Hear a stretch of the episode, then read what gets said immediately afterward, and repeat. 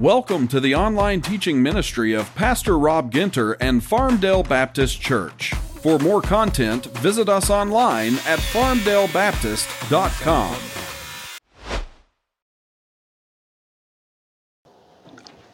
I was walking through the hallway this morning and I heard a, a coughing fit in my house. And it just so happened that our it was one of our children and one of them was asleep and the other one was coughing. And names have been changed to protect the guilty but let's just say that when the other one woke up the coughing stopped. Figure that out right? I'm not the smartest i'm not a doctor um, but for some reason, one of them coughed until the other one woke up, and then oh, they were all better. And they haven't coughed since. Somehow the other one waking up just cleared their throat. So I had a serious discussion with the cougher, and when I was talking to that cougher, um, you know what I did? I called their bluff. And I said, Admit it, come right out and say it. That was a fake cough. That wasn't real. And after three rounds of something like that, the cougher admitted, quite, after dropping their head, it was a fake cough. It was a fake cough. And how we figured that out was I called the cougher's bluff. So I don't know what kind of gambling experience we have in this room. My gambling experience is limited to Kenny Rogers songs. You know what I mean? I know when to hold them, know when to fold them. That's the, that's the limits of my gambling experience. Is Kenny Rogers. But what happens in that is there's something, you know, you all know this, right? If, if you call someone's bluff, you say, I know what's going on, put your cards on the table. Because you think they're being deceptive. So I called the cougher's bluff, and here in James chapter 2, he calls our bluff. He says, You say you have faith, put the cards on the table and show it. That's what this passage does. You make a claim, you say you have faith, I'm going to call your bluff. I think some, some of my audience, James says this, so some of our audience here is bluffing. Somebody's bluffing. They're claiming to have faith, and the faith isn't genuine, so he says, show it. Put your cards on the table. That's what he does here in the text. So the question he's addressing is addressing, uh, and we'll get to it in a minute, is not are you made right with God solely by faith in Christ? He's not addressing are you or are you not. That's not what he's addressing. The question he's addressing is someone can someone be pronounced right with God and actually have faith the God that, by, in the God that created them, and ma- by making their life solely about the Lord Jesus and what He's done, and that faith not produce any change towards God or man. James says, no, you're bluffing. When you put your cards on the table, it will be a changed life towards God and your neighbor. That's what it will be if your faith is genuine. To put it like we put it last week, only faith in Christ that changes your life can save your soul. Only faith in Christ that changes your life will save your soul. So James asked the question what good is a claim of faith in Christ that doesn't do anything to you? Can it alter your eternal destiny in one, one iota? And he answers it no. No, it can't. It can't do that. He gives us an example guy or girl in the church, comes in lacking food and daily clothing. You wish them well, you give them advice, and tell, you to t- tell them to take care of it themselves. The person who does that he says has, that is evidence that they have an illegitimate claim on Christ if you're going to live like that. Because if your faith is real, you meet needs. That's what we saw. You meet needs. Then he gives us a picture of demons with really good theology.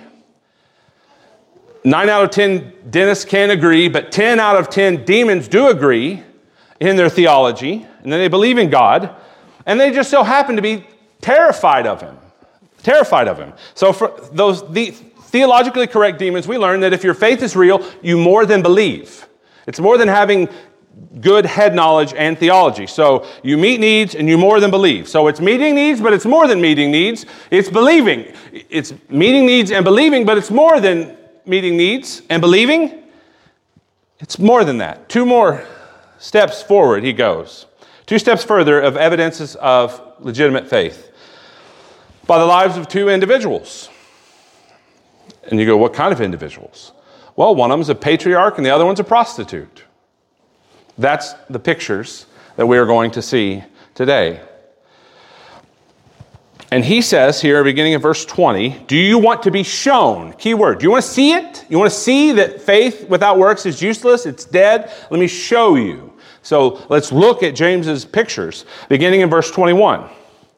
What he says, Was not Abraham our father justified by works when he offered up his son Isaac on the altar? You see that faith was active along with works, and faith was completed by his works. So when you hear a verse like this and you have knowledge of the scriptures, alarms start going off in your head. Ding, ding, ding, ding, ding, ding, ding. Oh, yes, I've seen that before. I'll stop the alarm. I've seen that before. Doesn't this say something that completely opposite of what it says elsewhere. I'll give you example, Romans 3:28, for we hold that one is justified by faith apart from works of the law. Doesn't Paul's whole chapter prove that point? And doesn't even he use the example of who? Abraham. So James and Paul both say things and point to Abraham. So, one big issue with the argument that we need to understand between Paul and James are both trying, we need to understand what they're trying to do with what they're saying. What are they trying to do? For example, when Paul writes in Ephesians 2, For by grace you have been saved through faith, and this is not of your own doing, it is the gift of God, not a result of works, so that no one may boast. When he writes that your salvation is not of your works, do you think that he imagines that someone could have faith in Christ and go off and live however they want to afterwards? Do you really think that's what he's saying here? That, they're, uh, that they have received grace from God, they've opened the gift. And that doesn't result in their life being any different. Do you really think that Paul believes that? Of course he doesn't, because two verses later in Ephesians 2, he says, For we are his workmanship, created in Christ Jesus to do good works, which he's prepared beforehand that we should walk in them. So, do you see what Paul's talking about in Ephesians 2? He's saying you're saved by grace through faith. That's a gift right there. It results, that gift results in good works that you ought to be walking in. You're created for it. So he absolutely believed that you were saved only by God's grace towards you, right? Initiated by God, given by God, you received it. And that changes your life. See, James and Paul were addressing two different issues. Paul is confronting the individual who brings his resume to God and he says, Look at my works. And God says, By faith alone. No, no, I'm not interested in your works. I'm interested in Christ's works. You receiving Christ's works. So take your resume, throw it in the trash, Go back to the elevator. You're going to the smoking section. Depart from me, I never knew you. Don't show up here with your resume. Your resume is no good here. I don't care about your work experience. I, can, I care about Christ's work in your place for your sin. That's what Paul's addressing when he speaks on the subject. Now, James is not addressing that issue at all. James is addressing the issue of uh, the church member who comes in and sits down, doesn't do anything else, and you press him and you go, Are you really a Christian? And they, they get up their Bible and they go, Yeah, see, look, look at this. I'll go to the beginning. There's a date when I walked an aisle, and it's right here, and I prayed a prayer, and I put the date right here in the Bible where I prayed that prayer. I am a Christian. Look at the date. See, that's who James is addressing. The person who goes, Yeah, I'm, I'm a Christian. I got a claim and a date when that claim was made. But then they get up from the altar and they live the same. They live the same as they did before the prayer and the date. They wasted ink in the front of their Bible. Maybe they had their pastor sign the bottom of it just so they felt better about it. Go get it notarized. Still won't help. Still won't help. That is the person he's addressing. He tells that person right here, you're made right with God by a faith that works. And we really do see that connection here because he's saying, Do you have faith? Oh, okay, you, you do? Well, let's see it work. Let's see your faith work. He's not saying, Are you good enough? He's not saying, Are you good enough? Are you working hard enough? That's not his question. He's saying, Do you have faith? Oh, okay, you do. And let's see it. I'm gonna call your bluff. You say you got faith, let's see it work. What's it do? What, how does it treat your neighbor? How, is it, how, how does it approach God? How does it approach your neighbor? Oh, you live the same and you, you make all your decisions based on your own wisdom and your years of experience? Okay, well, you're not a Christian then. That's how that works. Because faith that works, works. A faith that works, works. That's the point he's making here with Abraham. Abraham's faith was completed by his works. You always have to have both. Tom Schreiner points out faith alone justifies, but only the kind of faith that inevitably produces good works. That's the kind of faith. The example he uses is Abraham. What's he say about him? God told him to go and sacrifice his son on the altar. So what did he do? He got the knife, rope, and rose to do it. That's what he did. We know the rest of the story. God didn't really ask him to do that completely, fully, and finally. Genesis 22 1 says, After these things, God tested Abraham, right? So the potential sacrifice of Isaac was a test. And what did it reveal? Genesis 22 12 says, he, he says, Do not lay your hand on the boy or do anything to him, for I know, for now I know, now I know that you fear God, seeing that you have not withheld your son, your only son, from me. So do you notice what happens here in the verse? He says, Now I know, seeing this. Now I know, seeing this. So, in other words, God was able to know the status of their relationship by what he could see. Now, the funny thing about God is that we know that God knows all things, the end from the beginning. But what God did through Abraham, now everybody could see. Now everybody could see it. In fact, that's kind of what James says here. Let's see it, bro. Come on. Get up. Climb the mountain. Let's see it. I want to show you that right there in the text. You notice uh, verse, so let's go back to James. James chapter 2, verse 20. Do you want to be shown? You want to be shown? You foolish person, that faith apart from works is useless. You want to be shown that. That's what he says. Verse 22 You see that faith was active along with his works. Put your cards on the table. Let's see it. You want to be shown how silly it is? Well, let's see your faith.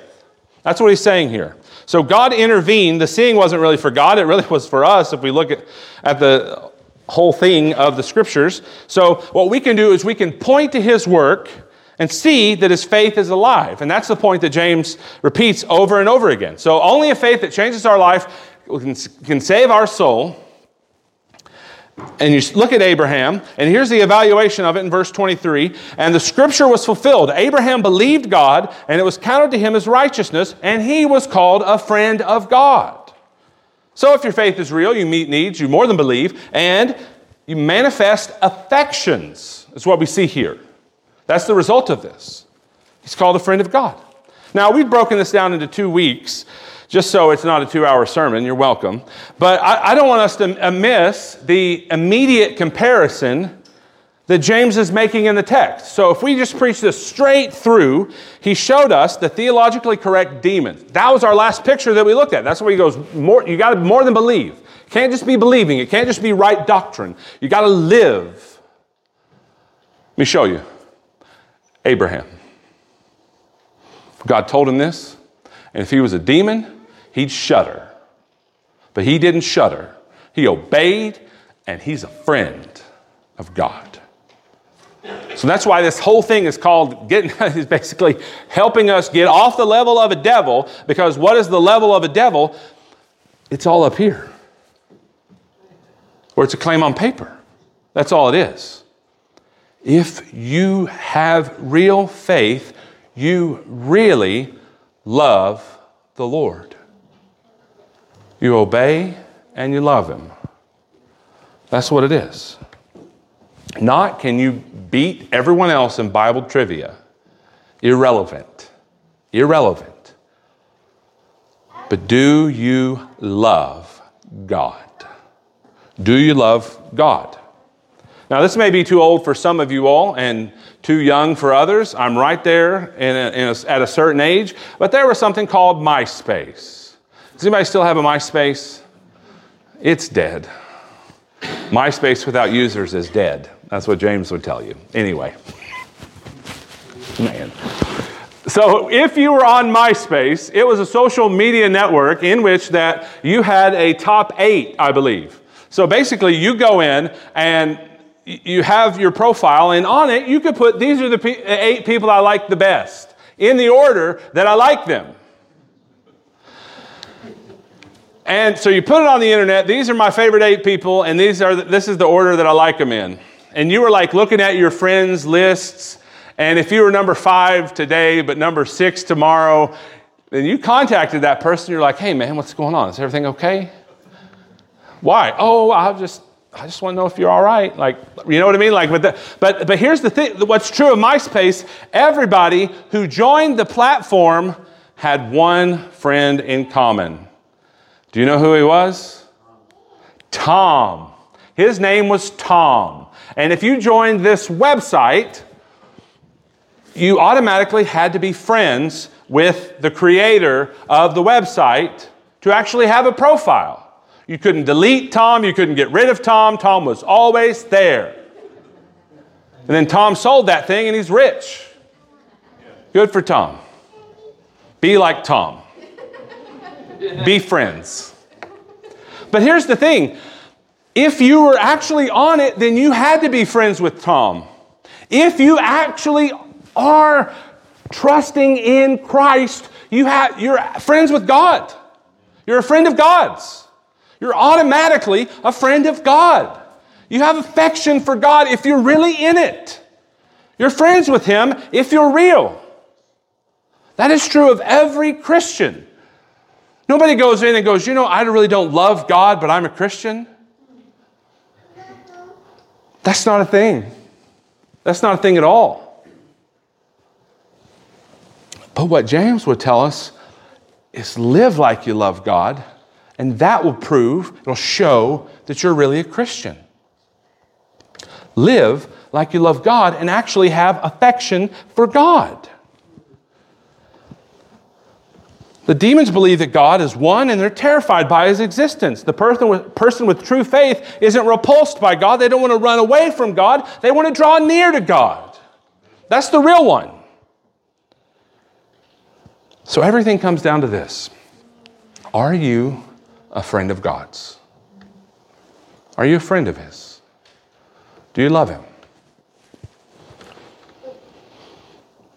Because there's going to be so many people so many people who are making the claim I am going to heaven, and by extension, going to be in the presence of God forever. But right now, I care very little about him. You see the problem there? Now, nobody would really admit that. I'm just saying we live in that reality. That we make this claim that we're going to be forever in God's presence, but we don't really care enough on this side to do things for His church, His name, and His causes in the world. We care very little about those things right now, while we claim to be with, to want to be with Him forever. That calls us to an account. That's what it does. So the question from verses 21 through 24 is Do you love God? Do you love Him? But right now, are you ignoring Him your whole life, banking on a painless utopia in the future? I don't think so, my friends. That's, that dog won't hunt. That won't work. That faith is dead. And the people bring, and, and, James continues. He brings up here a second person in the second half of this passage is a corrective to the first. First, Abraham was the opposite of the demons, right? So you got these demons who know things and they don't love God. And we got Abraham who hears things from God and he obeys and he loves. So he manifests affections. And then there's this other person in verse 25, Rahab. And in the same way, so this is along the same lines, was also Rahab, the prostitute, justified by works when she received the messengers and sent them out by another way. So, interestingly, James make the, makes the point she was justified by her works when she received the messengers. That's what he's saying here. But the writer of Hebrews 11 Pastor Jonathan read earlier, says this about her in Hebrews 11:31, by faith Rahab the prostitute did not perish with those who were disobedient because she had given a friendly welcome to the spies. So this is going all the way back to the Old Testament to Rahab to show us that she was friendly to the people of God and she put her life on the line for them when the spies went out to look out at her city. You see how she's the exact opposite of the person we started with here? Somebody comes in in need that you don't know, or maybe, or, well, actually, it's a brother or sister, he says. And he says, can, can you say that your faith is real if you won't take care of those people? No, you can't. The evidence is that your faith is dead. So here's, uh, this is not original to me, but here is a table for us of faith towards God and work towards man. So let's go back to where we started. The needy church member. This is how we treat men and women. Problem is, if we don't treat them like this, this is evidence that our faith is dead. That's towards man. The second one, the believing demons, how they treat God. They believe God and they shudder. They terrify, they're terrified at the existence of God. And then Abraham, how he treats God. He obeys God, he listens to God, he loves God, he's a friend of God. And then Rahab again is the corrective for how we treat each other. In verse 25, Rahab is a corrective of what should have happened when somebody comes in in need, you take care of them, you meet needs. So that you meet needs, you more than believe, you manifest affections, and you make sacrifices. You make sacrifices. That's what she does. Notice Paul's goal when we were talking in this discussion is to show us how a person is saved. James shows us what a person's life looks like who actually is saved. See the difference? Paul says this is how it works. James says this is what it looks like. Paul's like, this is how it works. And James says, this is what we see. This is what we see. You, you, you see that in the text. You want to be shown? This is what you see. James is talking about what we see, and what we see here is somebody making sacrifices. Second example there is Rahab. She put her life on the line for these Israelite travelers, and this is the exact opposite of somebody who refuses to be inconvenienced by the needs of others. Rahab refused to go that route, and she made sacrifices. James gives her the title that, she has everywhere in the scriptures. She is a prostitute. So she is not a patriarch. She can't go back to God telling her to come out of Ur of the Chaldeans. She doesn't have this religious background in history. She had evidently heard of the God of Israel and obeyed him. That's what she did. So, how do I know that I'm in Christ? What should I be seeing? What should I be looking at? Well, Rahab tells us that you should be able to point to sacrificial obedience somewhere, somewhere along the lines. Sacrificial obedience to prove that you're not bluffing about your claim of Christ. So you can't think of some, the last time you, in obedience to God's word, made a sacrifice on the behalf of somebody else? Question mark. That's a question mark about whether or not you're really a Christian. Question mark. Draw your attention to that. Search your heart. Think through that. Abraham was justified when he offered up his son Isaac in what? Sacrifice. Rahab sacrificed her life because she'd be dead with, along with those spies if she got caught. And they both were shown to be right with God by what they sacrificed. Rahab sacrificed for the messengers. Both of them show us, either way, that we are called to show our faith, to put our cards of good works, obedience towards God, love towards our neighbor on the table. Put those cards on the table. Because here's James' summary in verse 26 For the body, apart from the spirit, is dead, so also faith, apart from works, is dead. So let's take the biblical people out of the way and just use a physical example. That's the last picture he shows us in this portion. So, just if, God forbid, if your soul right now was sucked out of your body, what would you have left? A corpse. That's the answer. A corpse, right? If, for, if your soul left your body right now, you would have a corpse. That's what you'd have.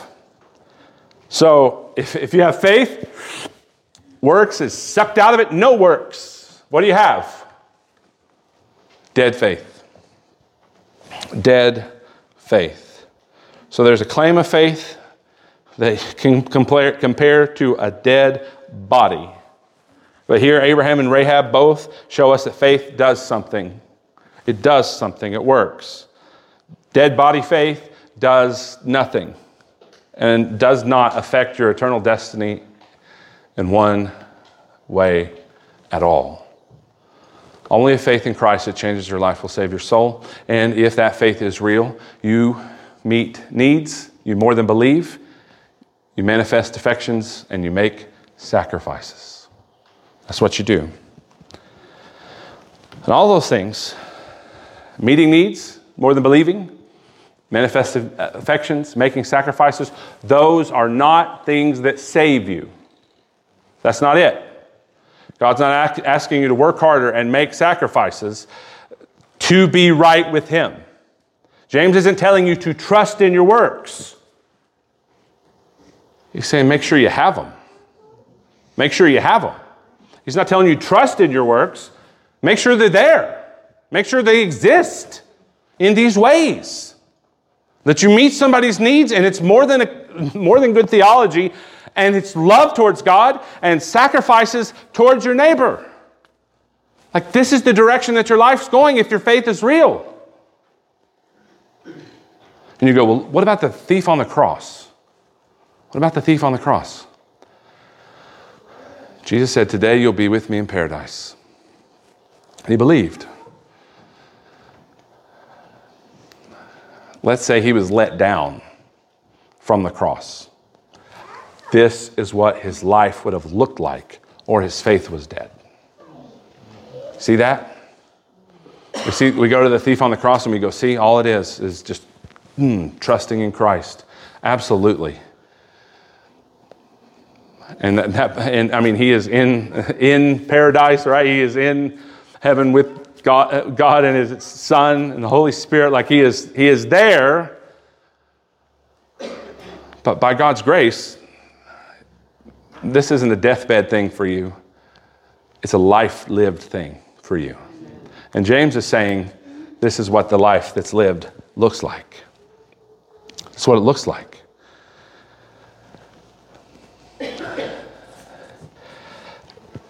If you're not a Christian,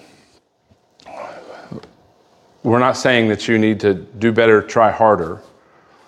We're saying that you need to turn from the way you're living your life because you are headed in the wrong direction. And that you need to turn towards God. And, and the only way you turn towards God and go to God is through His Son. There is but one mediator between God and man the man, Christ Jesus. He lived the perfect life that God required of you. He did all of the things that God required and lived the way that God was pleased with. And he pleased God with the way that he lived. And he died on the cross as a sacrifice and a payment to God. He paid for our sin. He took everything we've done against God upon himself, dying on the cross and rising on the third day. And when we face God, we will not be saved by our works. We will be saved by Christ's works alone. However, what we see here in James is proof that we're actually going to be finally saved on that last day and that we are not bluffing about our claim in Christ right? All, the only works that please God ultimately and finally are the work of His Son. But right here in this text, this is what proves that we really have faith in the Son. So put your cards on the table today. Look at these four things. Do you really believe? These are four ways to tell if you really do, if you really have faith that works. This is what it is. And if you're not a Christian today, repent and believe is what Jesus came preaching. That means turn from yourself and trust, make your whole life about Him. And if you make your whole life about Him, He will change your life. If you confess your sin, He's faithful to forgive you and cleanse you from all unrighteousness. That means you, you bring all, all your junk to God of all your rebellion, and He will wipe it away and He will change your life. And when He changes your life, this is what you begin to look like. This is what you begin to look like. So the trouble is when we, we think about our works, we put our cards on a table, we are tempted to be discouraged by the, sta- the high standards of Scripture. Because most of the time we just hang out with people that are like us and we compare ourselves to them, and normally, if they're too good, we'll find someone else to compare ourselves to. We hang out with people and go, that one's too good. I'm not mm no, not her. I would rather compare myself to someone else. So you find somebody else to compare yourself to and you feel better after you do it, right? But on our best day, on our worst day, don't be discouraged. The work of Christ in your place for your sin is the overarching work that matters. Don't be discouraged if you don't see these things like you want to see these things. if you're really a Christian, you will make progress. You're, you're making progress in these things. You're making progress. Not perfection, but progress. So get with somebody who you trust, have these conversations with, like that, have these spiritual conversations of like, I, I don't see the works in my life that I want. Get an encourager, right? Get, get somebody who's like, I, I see God in you in these ways. That's so helpful for us. But at the same time, look at these verses and see if you really are meeting needs, you more than believe, and you're manifesting affections, you're making sacrifices on behalf of others because you trust in Christ and you want to be obedient to his commands. You can't get around it. You can't get over it. You can't get under it. We face it. And we face it, and we go to God in prayer, and God is for you. Christian, God is for you. He wants you to succeed in these ways. There is hope for you. James writes this stuff so that you repent in these ways. And so the, the, the brother or sister comes in and, and you go, on your way. and you walk away and you go, oh no. Oh no. And you change. That's repentance. That's repentance. Doing a whole lot of talking, a lot of theology, a lot of doctrine, not a lot of living. You go, oh no. And you repent in these ways. And you question, you, you see the love of God being crowded out, and you go, no, absolutely not. And you repent in these ways. And you're all for people signing up to make sacrifices for you. You're all for it. And you see somebody do it and you go, No, I, I want to make sacrifices in obedience to God on behalf of my brothers, just like Rahab. I want to do that. And you repent in these ways. That's why we have these words. They are not words of condemnation for the Christian. They're not words of condemnation. No, you still have breath, you still have hope. You can repent in these ways. And by God's grace and through prayer, you will. But if you're not a Christian and all of these things are missing and you're making a claim, you are bluffing and you will be condemned before God. Repent in this way. Believe the gospel of the Lord Jesus Christ. It is the good news of what Christ did to work in your place that you could not work for yourself. Turn and live. And live like this. That's what James is saying. Let's pray. Father, thank you so much for your scriptures and how good you are to us all the time. Let, these, let, let us not be condemned and, and paralyzed in discouragement, but Father, let this be words of hope that these are ways that we can change. And because we're genuine, we will. We will live like this. So, Lord, we pray, because you're powerful, make us live like this. Do this in us. You're so powerful, so sovereign, bigger than we can imagine, better than we can imagine. Do this in us till where our lives are conformed to the image of your Son. In Jesus' name, amen.